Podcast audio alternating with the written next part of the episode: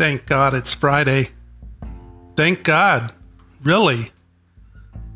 Who but God knows who would have made it this far into the week if God hadn't had his hand in it? Did you see the news tonight? People all over the planet are leaving in record numbers. Some who had plans for tonight and this weekend never made it this far, and their plans changed permanently. It makes me wonder. It makes me want to thank God. Today is Friday.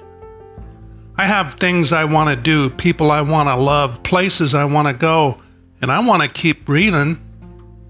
I thank God when I wake and before I sleep.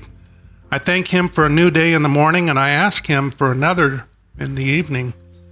I know He hears. I trust Him to answer better than I can ask.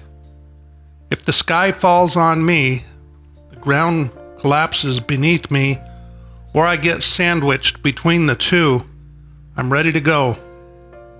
I pray for a quick, painless departure. The Lord knows how much I dislike pain, but whatever He has planned, it's okay with me. Why wouldn't it be? He's God, and I'm not. Getting out and about today changed my perspective. The change of scenery, sights, sounds, and people provided new perspectives on creation, where we are, and where we're going. Today, more than ever, I'm convinced we're going nowhere fast. But maybe that's because I've been reading the book of Jeremiah for the past week or so.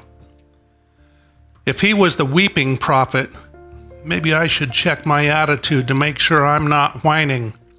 By the way, I don't think Jeremiah was whining. He had God telling him what to say and how to say it, and the people of his time and place didn't want to hear the bad news. They had plans.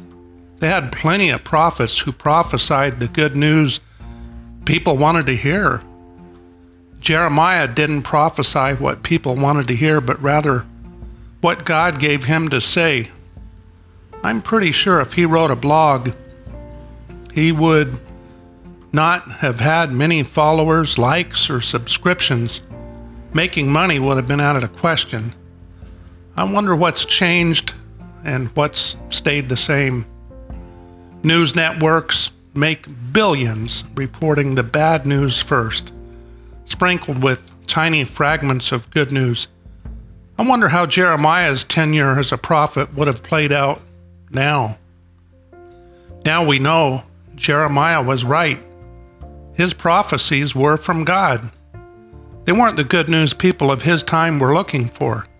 He didn't tell them what they wanted to hear. He told them the truth.